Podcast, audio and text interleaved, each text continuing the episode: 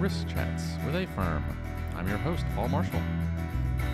Today we're speaking with Jackie Ponti Lazaruk from USDA Rural Development. She's the Chief Risk Officer. We'll be focusing on the importance of communications for a enterprise risk management program. Hello and welcome to the podcast. Today we have Jackie from uh, USDA. Good morning. Good morning. Okay, and we're happy to have you here today. And we thought we'd talk a little bit about uh, your role over at USDA, uh, but also I think our main topic for today is just communication, and we'll really get into some uh, details. But I think that's a that's a good topic for today. So, if you don't mind, Jackie, just give us a little bit of your background and what you do over at USDA. Hi, I'd be happy to. My name is Jackie Ponti Lazaruk, and I am the Chief Risk Officer for USDA Rural Development. We're a um, agency who d- provides loans and grants and technical assistance to rural communities across the country. And we have a portfolio of about $240 billion that we manage, and we, we um, lend about $28 billion each year. Wow. Okay. So I'm sure there's some uh, definite uh, risk areas that you all have to consider over there, or that kind of volume or size. Um, so yeah, so tell us a little bit about your kind of your philosophy on uh, how communication makes a successful program for risk management. Yeah, when I when I uh, took the job as the risk officer, I was coming out of uh, 12 years of running programs, mm-hmm. and one of the things that I felt was really important was that we we make sure that everyone at every level in the organization understood why we existed and what value it might bring to them. Right. So communication was a cornerstone of all of our planning from the very beginning, mm-hmm. and we've kept that going for the last two years, and I think it's helped us along the way. So when you started off, did you actually come up with a, a plan or something formal, or was it just something you knew you had to incorporate communications into this? Well, throughout my career, I've I've held a lot of uh, senior jobs and whether it was you know running policy shops or you know doing IT efforts, you know we always had a communication plan. So um, it felt natural to create one from the beginning. Um, it evolved over time, but um, it included a variety of methods to communicate with staff and and really kind of understanding. Um, why and when we needed to be talking to various parts of the agency. Mm-hmm. So, and, and for USDA, so did you all start from the top or start from the bottom approach? You know, what was the yeah, I think most uh, ERM stand ups start with their senior executives. And in our agency, before I was hired, our uh, senior leadership had done a series of kind of get to understand ERM, mm-hmm. which was nice in the year before. So there was some general knowledge that this was coming and what it was. But my colleagues, um, you know, when I left the ranks of running programs and moved to the risk shop, really wanted to understand better what it meant. Mm-hmm. Um, and we did. We started with the senior leadership. Uh, and we, um, at the same time, began efforts to create messaging products for the general staff. Right. We have a pretty active staff. They're very interested in what's going on in the national office. They're distributed all across the country. And so we began uh, with a series of webinars for them just to, uh, and we use those same webinars with little modifications for uh, senior leadership, then for the managers at right. the at the uh, national office and across the field, and then for staff. And one of the things I really liked about what we did was we were able to make them interactive and we collected data about their understanding mm-hmm. throughout the presentation and at the end. We we asked them, did you understand what we talked about? And they were honest with us. Some of them said they didn't, but right. it allowed us to recalibrate each each time we did a new webinar. We would incorporate that feedback in and see if we could get those scores a little bit higher. Right. So I'm, I'm, I'm wondering, uh, what were some of the things that folks didn't really understand? Is it some of the lexicon or just uh, you know, the concepts or what? So one of the things that uh, I I drilled into, you know, I started it was just me, me and my assistant and a couple of contractors. Mm-hmm. Um, but as we brought some folks on, you know, the most important thing to me was that people could understand what it was. Right. I find the biggest mistake we make as practitioners of ERM is we use all of the lingo. And right. these are people who are professionals and they're smart folks, but they don't have the time to learn our lingo. So we put everything into regular words, right? Right. Straight talk, and try to put it uh, in, a, in as easy and understand format as possible. And so when we talked about the risk taxonomy, we just talked about buckets of risk. How are we going to talk about risk and what buckets are we going to put it in, Okay. right? When we talked about the lexicon, it, you know, we said this is just our terms. This is how we're going to, you know, here are the words we're going to use Mm-hmm. and you're going to help us define. They understood definitions because they write regulations. This is your definitions portion of your regs. So they Right. they got those things. So we took extra care in the beginning to really put it in their language. So they didn't have to become experts in ours. Right, and I, I like the fact that you have that feature where people can actually, you know, go to your webpage and provide feedbacks directly. So, and do you find that people provide just questions, or is it actual risks they'll put in there? I mean, what, what kind of things are you getting?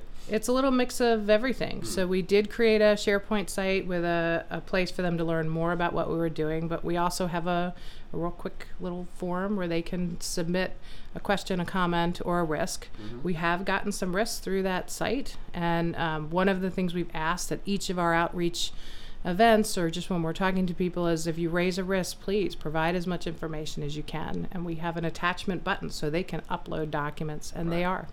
Oh wow! They are.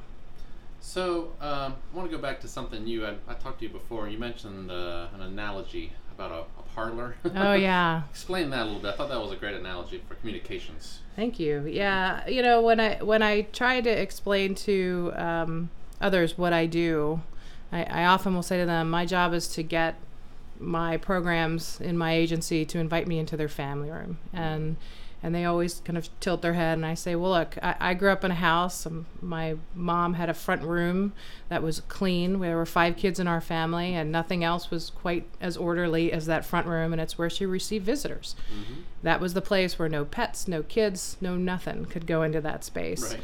Um, and that is where, as agencies and programs, as we're running things, when when people come in to assess us, that's where we take people. Mm-hmm. We want them to see our best self. When you're trying to, from the inside in an enterprise risk management program, uh, help programs identify their risks and fix them, address them, or lean into them, whatever it is, they have to show you where the toys are strewn out or where they have, you know, a basket of laundry. It's that back family room that you want to get into. And to get there, they have to trust you. You have Right. to be invited. So right, and, and that's something I think folks really want to know how to do. I mean, so what was your approach to get invited back there to get that information? You know. Well, you know, um, I had an advantage uh, um, in my position because I had come from the program side. So I knew a lot of the people, I had built relationships with them. Um, not everybody did trust us Sure. coming in. Not everybody wants to take you to the back. I still have some some program areas who who worry. Um, it doesn't mean I don't know what's going on in those program areas because we have data and we look at things, but we continue to work with them. It is a long term game. The idea is to build those relationships, get them comfortable, and continuously show them that you can provide them value.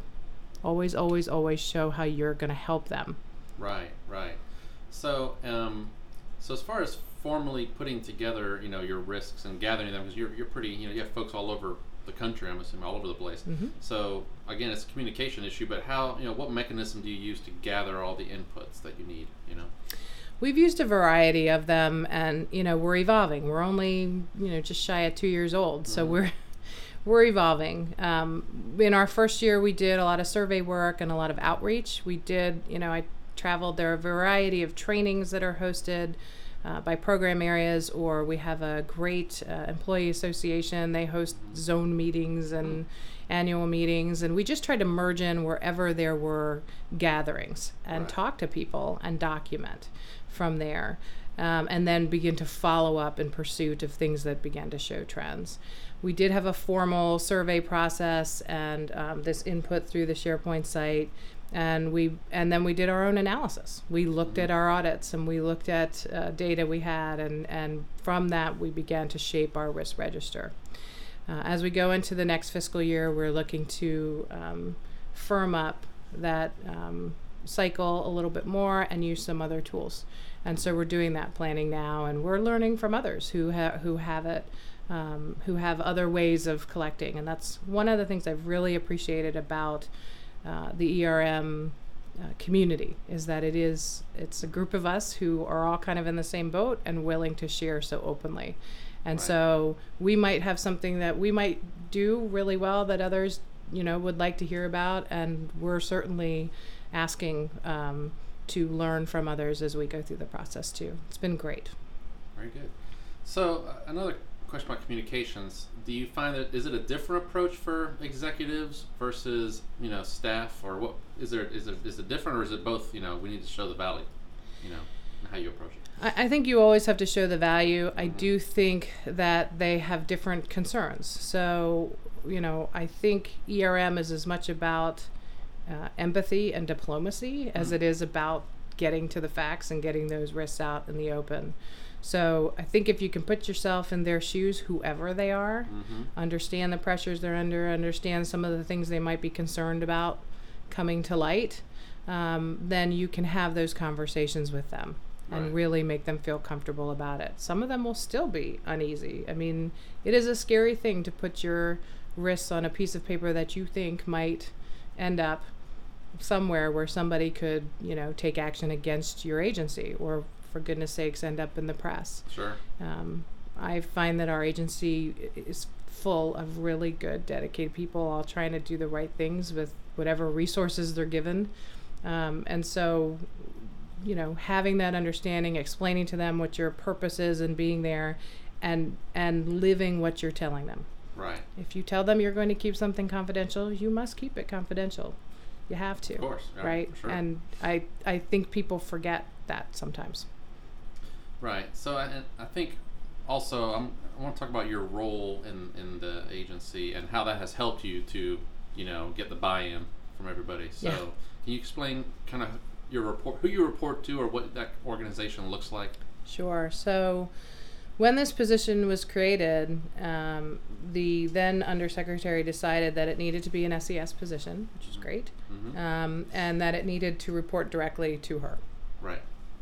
That that gave it a weight that um, helped the ERM stand up from the beginning. Mhm. It was clear it was a priority. It was clear it wasn't going anywhere. Um, with uh, OMB then following suit with their requirement for ERM and the agencies, it just kind of gave it that extra push that it needed. Right. Um, I think when you take that and um, even even with that, you still have to work those relationships because at some point there's turnover. We had a transition of administrations, and the new administration, I'm lucky, has been you know fairly supportive of the process and has made decisions based on the risks we found. Um, but it's a it's a different construct, a different structure, um, and so we just we keep at it. Right. So, and that's the fact that you're, you know, positioned that way makes things, you know, definitely Yeah. easier for you. So, uh, but what, how would you describe your, who's in the risk council, so to speak? Or, you know, Yeah, so our enterprise risk management committee is a cross section um, of career staff and political staff. mhm. And it starts with the um, assistant to the secretary, who's now the head of our agency, um, her chief of staff, and her our COO, Mhm. uh, our CFO, myself. Uh, we have a new chief innovation officer, so that Hmm. person is also uh, in the room. And then we have uh, two career SES program leads and two uh, political appointee state directors who rotate uh, on the committee in two year cycles. Mhm. And um, I'm trying to remember if I'm missing anyone. I don't think I am. Uh, it's grown from 8 to 11 with the new administration because we added an innovation officer. Oh, the CIO was added as well Oh, good. Yeah. and um, and the idea was that you know these folks when they come to these meetings they are not representing their state they are not representing their program they are looking at the enterprise and trying to figure out what's the best thing to do to have the CIO and CFO in the room is helpful because they know what the boundaries are, Mhm. are in terms of technology and money right. um, but their job is to also look as broadly as they can across the enterprise to figure out what's the best way to address things Right. So when you're having those meetings, at that, at that point, are you really seeing here's some actions we need to take, and you know, or, or are you just kind of going over the, you know, the list? Here's the list, but where are we on each list or each item? I mean. So it depends on the, the meeting, and actually, um, this past year we presented them with the um, risk register before we got together. Mm-hmm. We use a tool called Decision Lens, and we queue up all of the risks. And before they go in, uh, and in that tool, they can rate and rank the risks. Before that, we offer them uh, the opportunity to, on their own, just read through all of the risk cards that we develop, which is you know description of the risk, and then Mhm. before they rate and rank them, or we do a, we do multiple sessions where we just walk through and let them ask questions, kind of kick the tires on the risk and what data we have, and um, and then they go in and prioritize.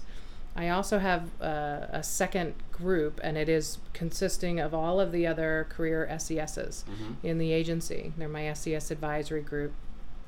They shadow everything that the ERMC does. And it serves two purposes. One, I always get the lens on where people think the priorities are for the people who are leading and running the programs beyond the ERMC. Mm-hmm. So I get that pulse there. But it also keeps them trained up because they will be rotating on to the committee at some point. So Right. when they merge on, it cuts down on training time Yeah. and and that transition. Um, and so when they get to the committee, we're showing them the results of the rating and ranking, and then and then we talk about it. We look at the anomalies. We we figure out whether or not this is really what we think it ought to be. And uh, the session we just had before we finalized our risk profile, the committee decided which were the top tier risks, which were the second and third tier risks, and then we assigned leads for response. We decided Right. which were the top four that needed response Mhm. um, in the short term, and um, now we'll be working with the um, the risk owners to develop the teams that are going to actually dig in and, and do the more detailed risk response. Right. So, since you have that you know, that level of folks in the room, um, are you starting to see uh, ERM coming into play more on budgetary decisions, strategic decisions? It, it has, and it and um, you know I don't. It's a little chicken and egg. I don't know that it was ERM that drove it or that their processes drove it. For us, what was a helpful piece was that um, you know we had a reform effort that came through from the new administration. Right. and um, because we had our risk profile uh, pretty well finished at the time we were supposed to be developing reforms you know and i had flagged this for our uh, acting uh, undersecretary at the time and said we really should think about building something beforehand so we have some ideas. And the leadership decided they wanted to go about it with the risk shop facilitating. So we we use that as an opportunity to develop reforms that would address the risks we have and developed a paper there. So when the new administration came in and, and was actually asking for deliverables on ideas, we had not only ideas, but they had been thought through from an operational standpoint and from a risk standpoint, and that was really helpful. Um, we've done uh, a lot of work to make sure we are integrated into the budget Right. process. The, we, you know, we we've just stood up a new uh, IT investment review board process with our new CIO, so we're integrated into that. Um, in, and it's not we're on we're on the committee. Uh, but we also have uh, in there when they submit someone submits an investment there's language that says is this a risk is this addressing a Right. risk Right. um, and trying to integrate in those ways so Yeah, that sounds like you know very smart way to you know to make this successful to integrate risk management into all these different initiatives and things that come up. Yep. It's not just oh there's this ERM shop on the side over here. We gotta do these activities. You're really truly integrating. Yeah, we don't want to be a separate function. They have to. They're, Absolutely. they're busy enough.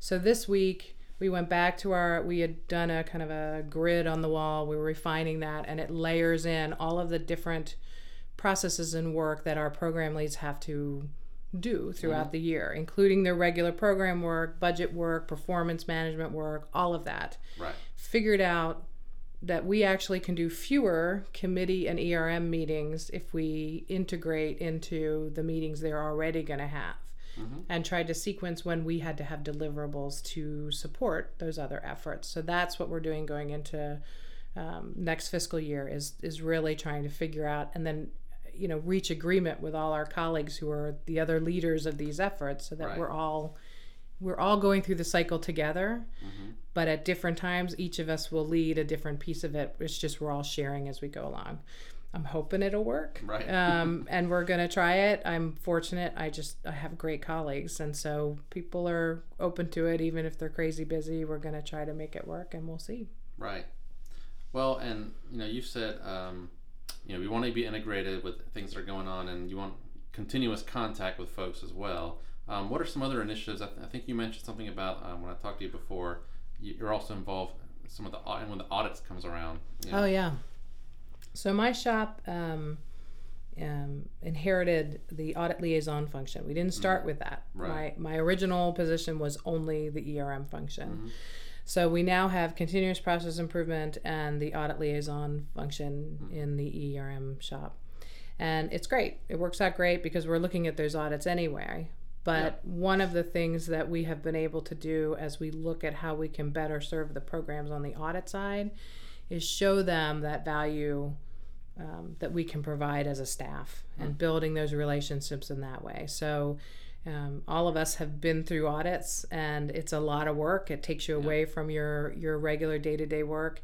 Anything that can help you get to closure or get through the process easier is welcome. And so, for my staff, we we uh, set a new standard of service this year, and we are providing assistance in drafting statements of actions. We're doing hard reviews on on draft reports and really offering them a different lens to see what a reader might see, not just the mm-hmm. technical corrections they might be looking for. We're we're giving them a little more advanced training and some tips and tools and really advocating for them in that process. And that's been helpful mm-hmm. to us um, as we go through and, and build those relationships on the ERM side.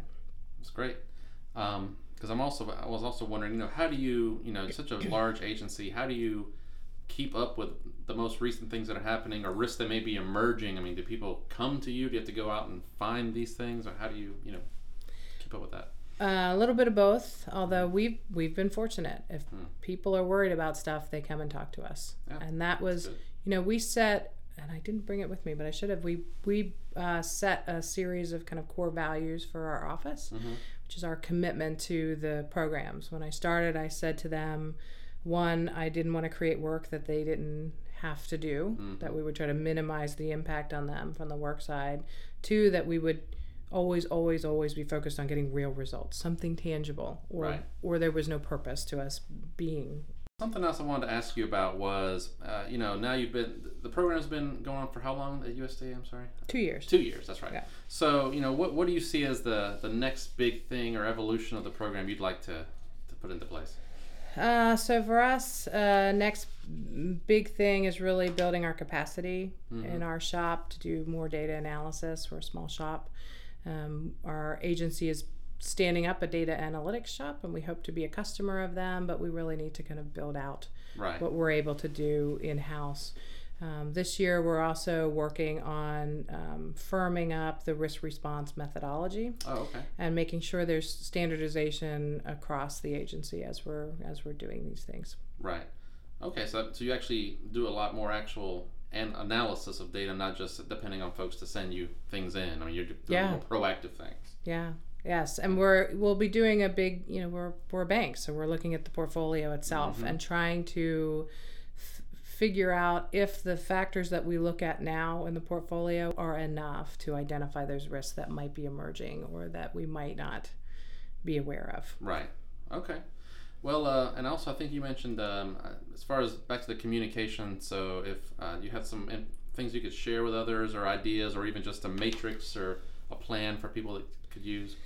Yeah, when um, when we began to look at how we might communicate, we we made a grid, and um, I'm a rows and columns kind of gal, mm-hmm. so um, you know across the top we looked at things like who who is the audience for the communication we have? Why are we talking to them? What's the purpose for it? Um, what level of content do we want to have for them? Mm-hmm. um, you know is it uh, um, you know kind of high level content or is it much more detailed? How often? You know what's the cycle? Right how and the frequency and then what delivery method would we use mm-hmm. is it an email is it a webinar is it you know in person right just talking to people um, and then along the other access we we listed who we needed to be talking to there's right. senior leadership right but there's also program managers there's staff in the field there might be the hill right? Right. right, Uh, in my case, my job was created through language in, on the Hill as well, mm-hmm. and so Um, there's a loop back there, and OMB and others to make sure they understand what we're doing, why we're doing it, and what's coming out of it. Right. Okay. Well, then uh, that's something we might be able to have a link on our site and Sure. give, give people a nice little template to look at. That'd be great. Absolutely. Okay. Well, Jackie, I appreciate you coming out today, and th- this was great. I, I was uh, very happy to hear about USDA, what you guys are doing, and I think these communication techniques are essential for these programs to be successful. You have to talk to the, the right people, constant contact, and as you said, demonstrate value. So, thanks again for joining us today. Happy to be here. Thank you. Well, that's our show. Thanks for tuning in. We have many more podcasts coming up soon. Also, the A Firm Summit is coming up. Hope you can attend.